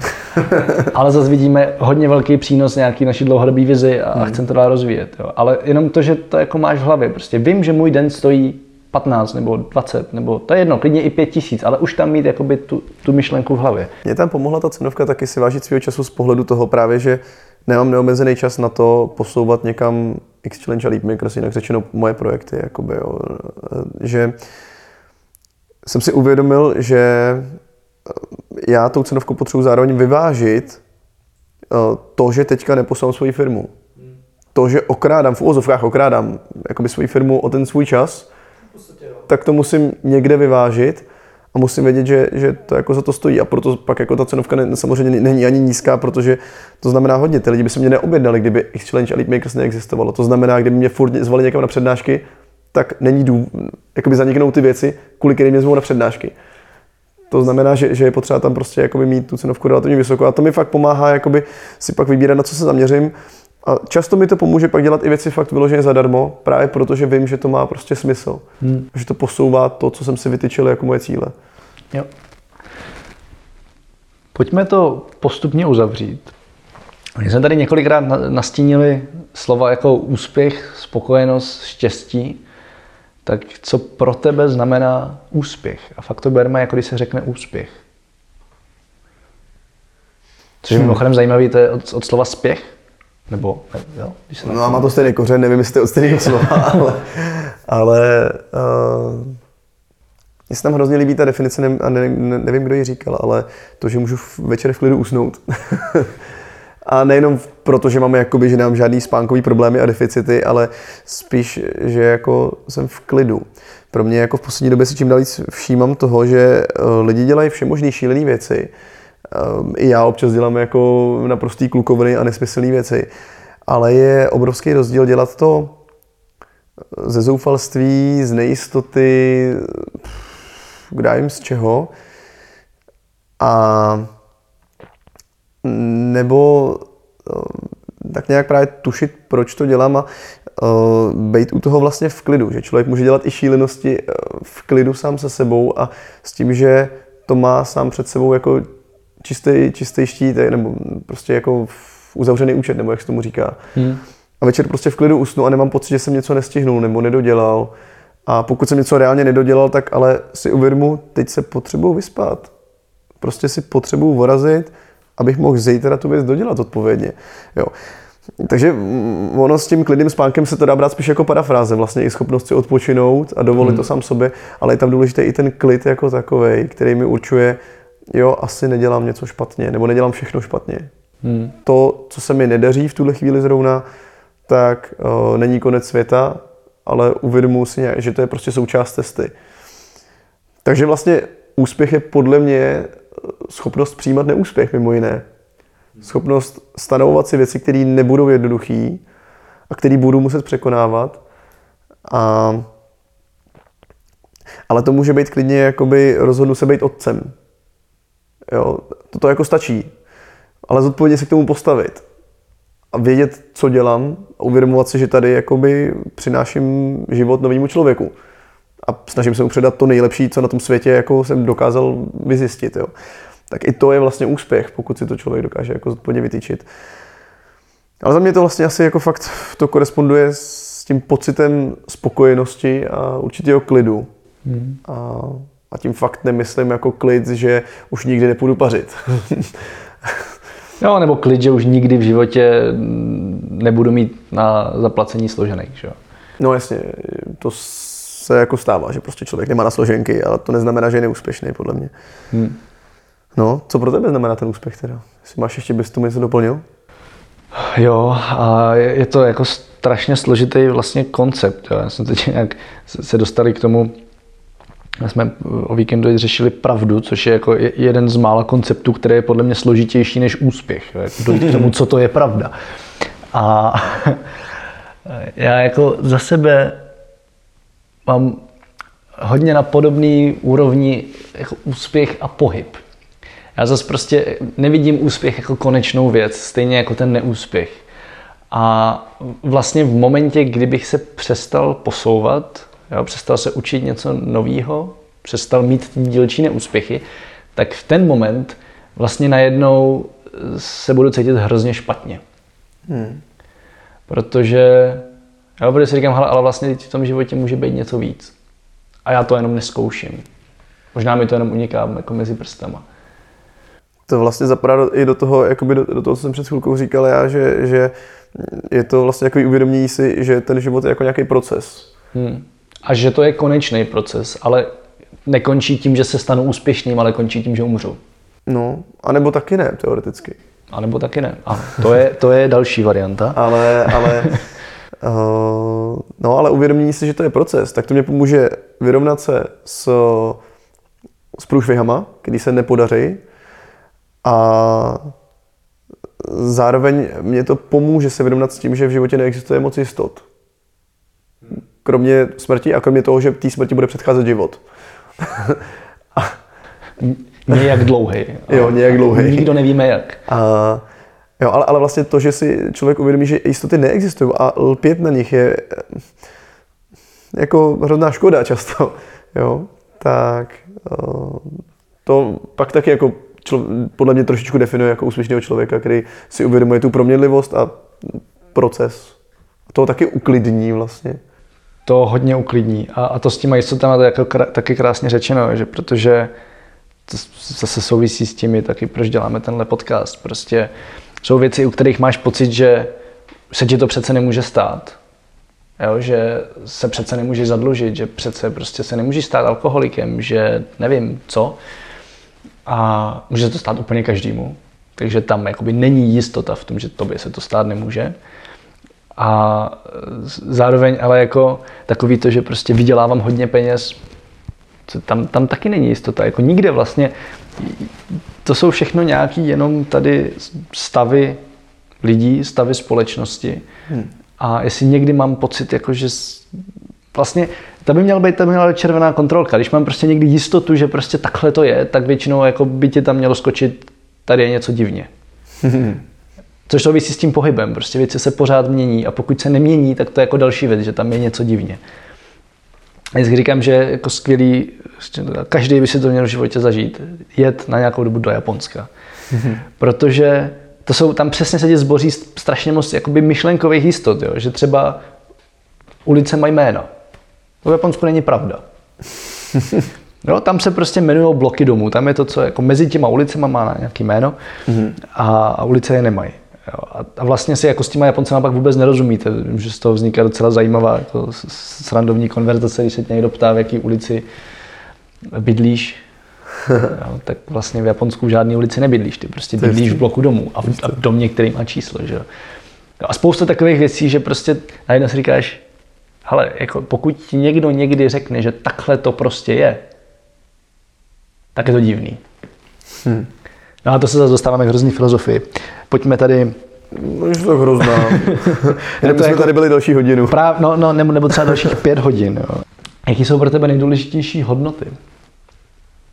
No, tady tu otázku mi čas od času někdo položí a, a to je nejhorší, že člověk vždycky objevuje Ameriku a musí to vymýšlet od znova, protože za prvý se musí jako sladit sám se sebou a za druhý ty hodnoty se trošku vyvíjejí. Já mám rád být v tomhle jako na jednu stranu stabilní, na druhou stranu většinou to tak je, že to řeknu jako podobně, ale, ale možná způsob, jakým to řeknu, se jako mění. No se ještě taky hodně mění, jakým způsobem vnímáme slova a význam slov, což to je, je... To je obrovská pravda.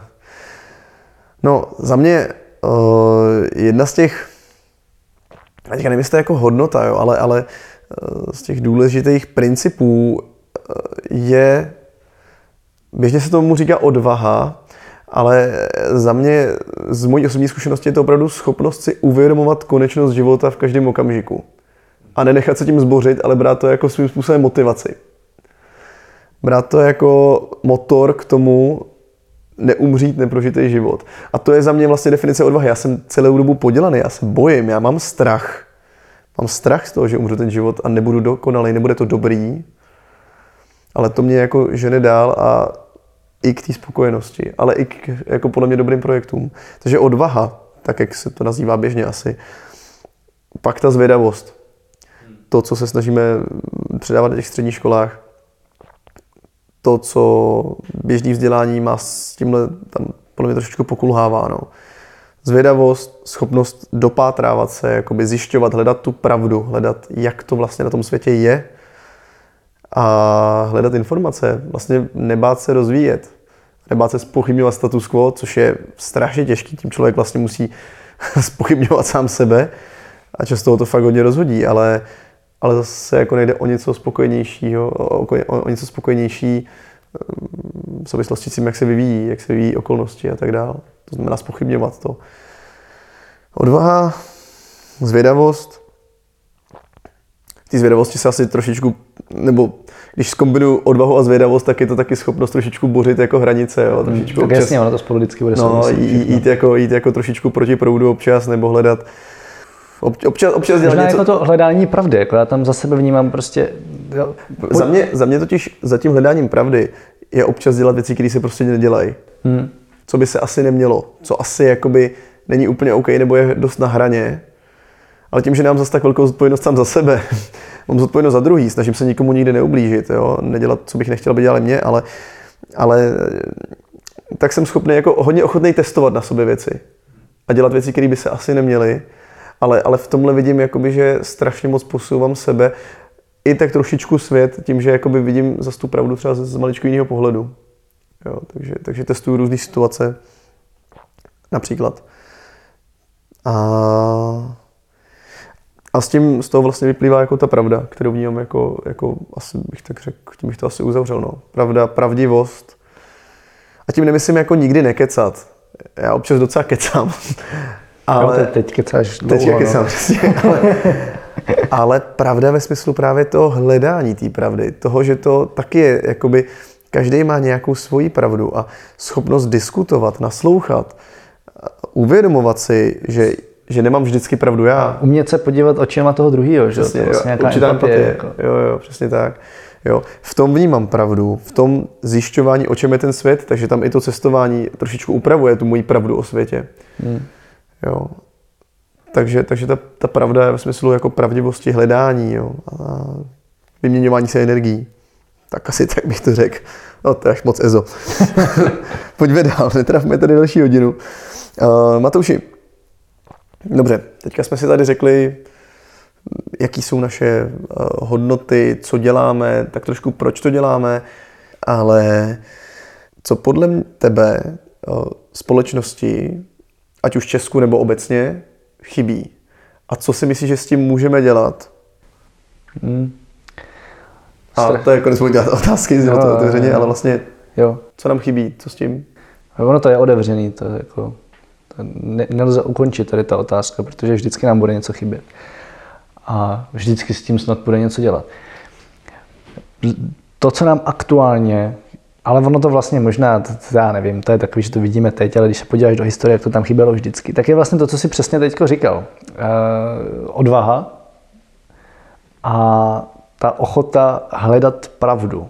I když je to často náročný, když je to bolestivý, musíme prostě empaticky se snažit pochopit všechny strany, musíme se bavit mezi sebou, musíme se poslouchat, tak všechno tohle je jako náročný. A vnímám, že to je prostě něco, co nám ve společnosti chybí a to, co s tím můžeme dělat, je prostě být sami takový, jaký chceme, aby ta společnost byla. To znamená, můžeme se bavit s lidma všech různých, jako všech různých názorů, všech možných sociálních skupin, životních osudů. A nejen se s nima bavit, ale skutečně jim jako dohloubky naslouchat a snažit se jim porozumět. I když tomu nikdy nebudeme rozumět stoprocentně, tak aspoň jako projevit tu snahu. A snažit se bořit tady ty jakoby věci jo, ve stylu takhle to prostě je. Hmm. Mít tu odvahu vlastně tohle dělat. No a to je asi jako celý. Já nevím, co jiného s tím můžeme dělat. Jo, můžeme se takhle tady teď bavit vlastně o těch věcech a nahrát to jako podcast. Možná to někoho inspiruje, donutí přemýšlet. Můžeme potom psát knihy. Můžeme lidem dávat impulzy, což je všechno, co se jako snažíme dělat. Ale no, stejně to... to jako vždycky bude prostě za každého z nás. Jako... Je to tak, jenom ještě nad tím přemýšlím. Ještě na to možná něco chybí, protože když budeme mít všichni odvahu bořit hranice, odvahu hledat pravdu a dělat něco jinak, když to vezmeme jako až ad absurdum, tak uh, ve výsledku uh, se nám tady možná trošku zbortí ta naše společnost, kterou máme. Nevím, jestli to je špatně, jestli to je dobře, ale, ale mm, přemýšlíme si určitá pokora k hodnotám, které tady nějak byly stanoveny. Jo, podle mě to tam asi taky trošičku jako chybí. Jo, protože my, my pořád hledáme, pořád objevujeme Ameriku, hledáme nové věci, nové řešení, což jo. je jako fajn. Ale jasně, jo, to je to co, jsem, to, co jsem říkal, že ono, když se podíváme do historie, tak se pořád dokola řeší to samé. A hmm. super, jako pokora je, pokora je vlastně jako slovo, které tady dneska nezaznělo a je to velká škoda. A možná, když to jako vezmu do důsledku, tak právě to, co mě ty lidský příběh učí, je ve výsledku pokora. A pokora k životu, pokora k věcem, který nemůžeme ovlivnit a pokora k tomu, že pokud prostě někdo teď je alkoholik, nebo teď mě někdo nasere, nebo teďko eh, je někdo naopak hrozně úspěšný, to je jedno, tak jako eh, pokora k tomu životnímu příběhu. Jo, že zatím prostě vždycky zatím něco je. Hmm. A, ale za mě to asi souvisí s tou empatií, abych to jako nerozváděl dál, že by to jako zbořilo společnost. Jasně, pokud to dovedeme do extrému, asi jo, ale pokud to dovedeme do extrému a vynecháme z toho tu empatii. Hmm. Jo, protože pokud tam zůstane ta empatie a naslouchání, tak to vlastně nemůžeš zbořit, protože všichni jsme v té společnosti vyrostli a je to nějaké jako naše dědictví, kterého se prostě nemůžeme vzdát, takže já si úplně nemyslím, že by to tu společnost zbořilo. I kdybychom to vzali jako ad absurdum, pokud tam zachováme tady to, tu empatii, to naslouchání, což vlastně jako souvisí s pokorou velmi úzce. Hmm.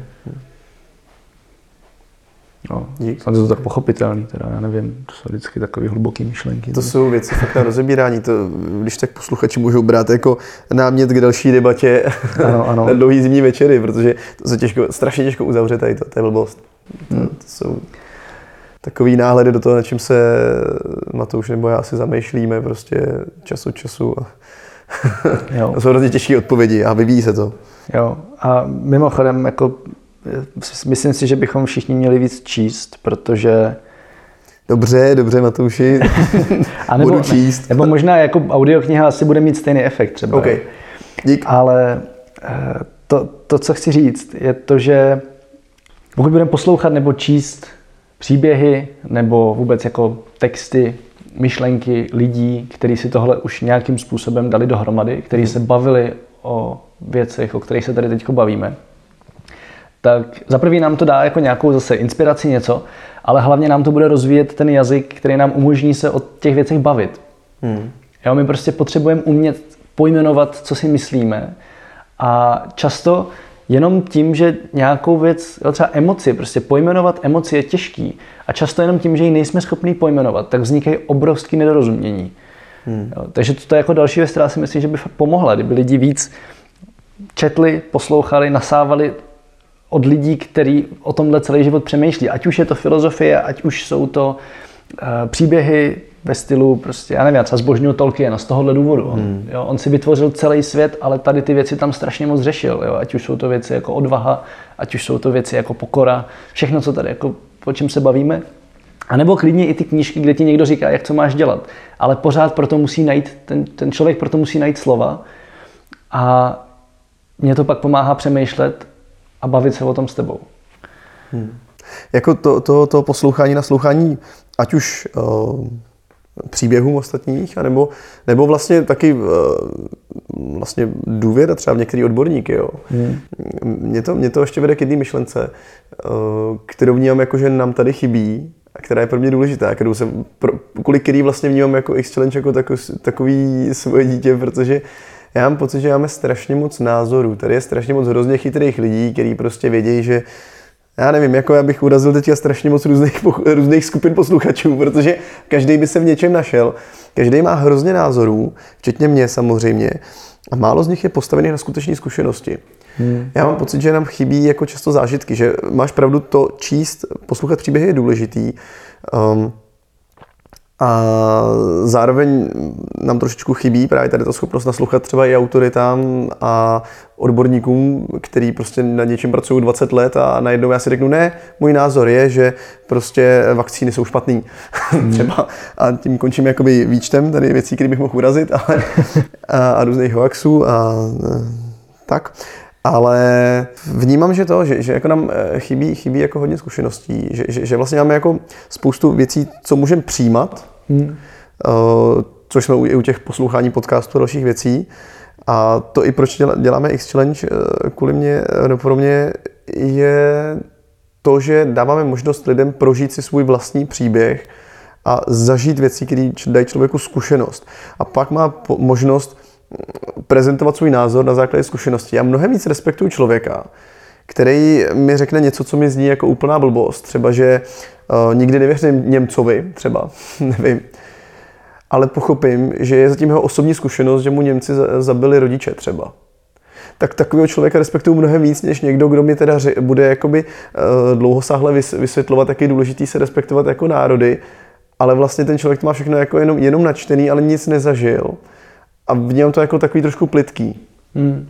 Uh, mám pocit, že to, že jakoby tím, jak teďka žijeme v obrovské jistotě, máme jist, s jistotou pokrytý vlastně spoustu základních potřeb, základních jako těch uh, pater maslové pyramidy potřeb, tak uh, mám pocit, že, že jakoby se málo pouštíme do těch velmi základních lidských otázek, ať už jako co budu jíst prostě, kde budu spát. Kde budu spát, přesně takovéhle věci, které, když já si jsem schopný jako tady to překonat, a jsem ochotný jít do téhle základní nejistoty, základní nejistoty o život, tak potom tahle zkušenost podle mě jako ze mě udělá tak trošičku jako člověka, který je stabilnější sám v sobě.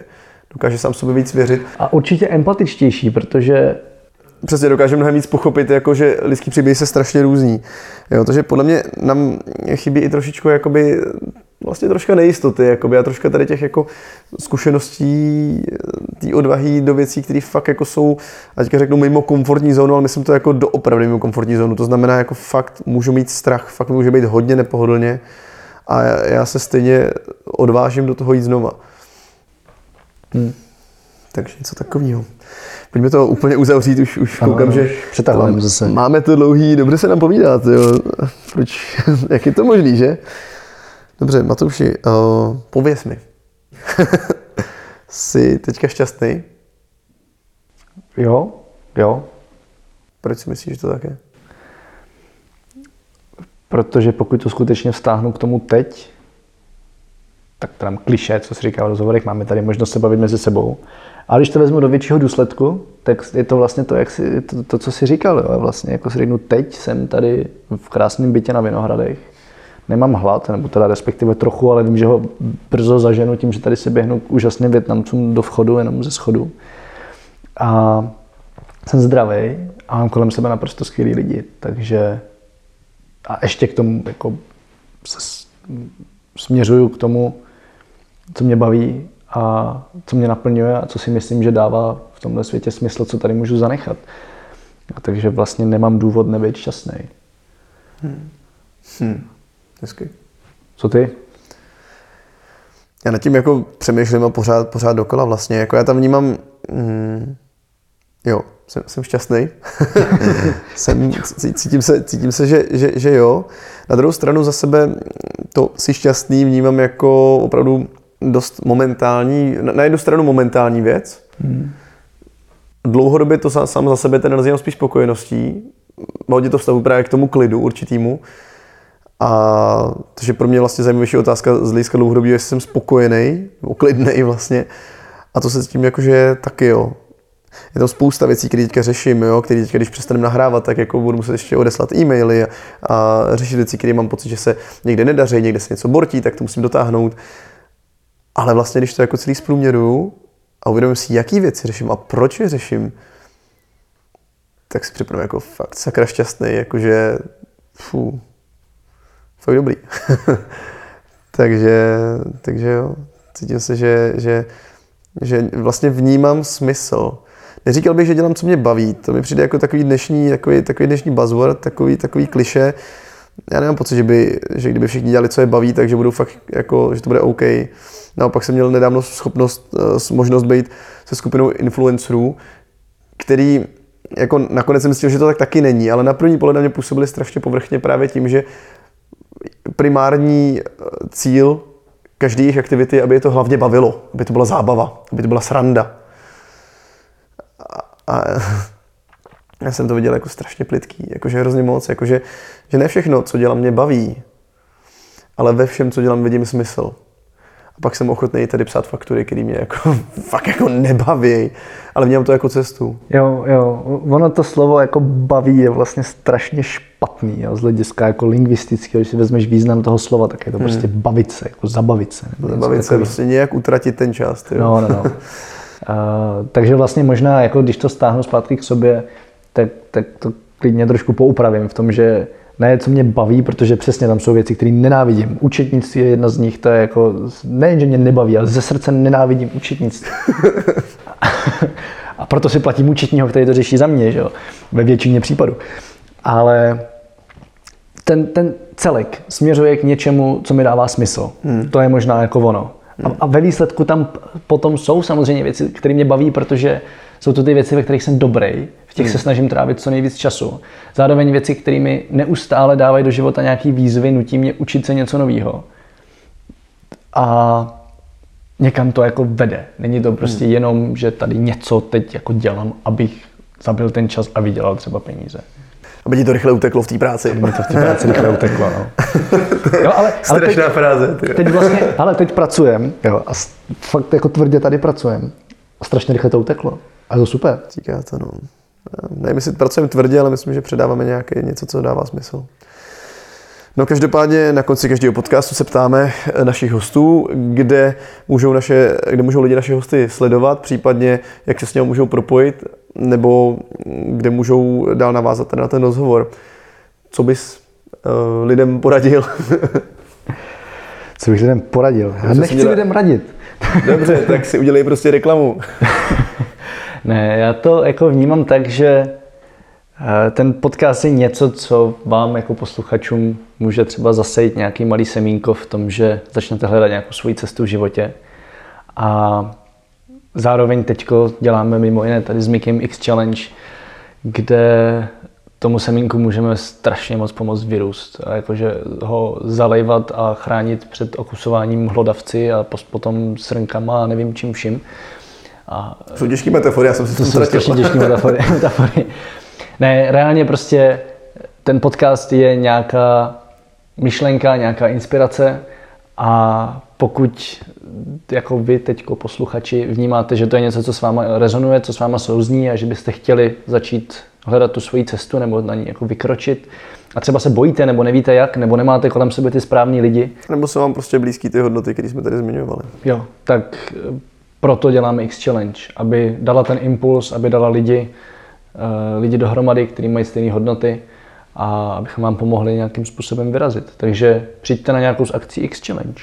Hmm? A, stá, a nebo eh, abyste za to nemuseli třeba platit, jo? pokud byste za, zatím si nebyli jistý, tak si můžete stáhnout apku X Challenge a nechat se jenom inspirovat tomu, co můžete třeba každý den dělat. A pak uvidíte. Ale myslím si, že vás to přiměje k tomu se nás poznat osobně a myslím, že to může být docela, docela sranda. A, No a nebo se třeba přihlašte do skauta. To je a nebo Ježíš Maria, to prosím, prosím. to, to strašně pomůže. Ježíš Maria. jo, stav, stavte se někdy do Skautského institutu a pokecejte se tam s pár lidma. A tím končí můj návod toho, co by lidi měli dělat, až na to, že si samozřejmě všichni přečtete moji knížku, pak už nemůžete být víc inspirovaný. Jo. Ne, ještě bychom měli poděkovat. Měli bychom poděkovat všem hostům, kteří vlastně do tohle podcastu už dorazili. To je super. To a hlavně, jako, jak se otevřeli, jako některý se, z a nich, jak to se je odevřeli. neuvěřitelný. A hostům, který ještě dorazí, teď budeme nahrávat nějaký další rozhovory, tak jsem zvědav, co- kam se to dál vyvine. Hmm. Tak už jsme se taky zase jako o rok posunuli, takže No. A, a Red Bullu, který to celý podporuje a umožnil nám se zase jako dostat k lidem, ke kterým bychom se asi dostávali mnohem hůř, takže díky za to. jo, já chci poděkovat mamince a tatínkovi, babičce. Ale konec, konec, končíme nahrávání. Super, díky Mějte moc za pozornost. Mějte se, čau. Čau. Líbilo? Sdílejte prosím podcast dál. Zároveň nezapomeňte odebírat kanál Rozhovory z Česka od Red Bull CZ, ať vám neutečou další díly. Najdete ho na Apple Podcast, Spotify, Google Podcast či kdekoliv, kde posloucháte své podcasty. A sledovat nás můžete na webu leapmakers.cz a Facebooku Leapmakers a X Challenge. Těšíme se v příštím dílu naslyšenou.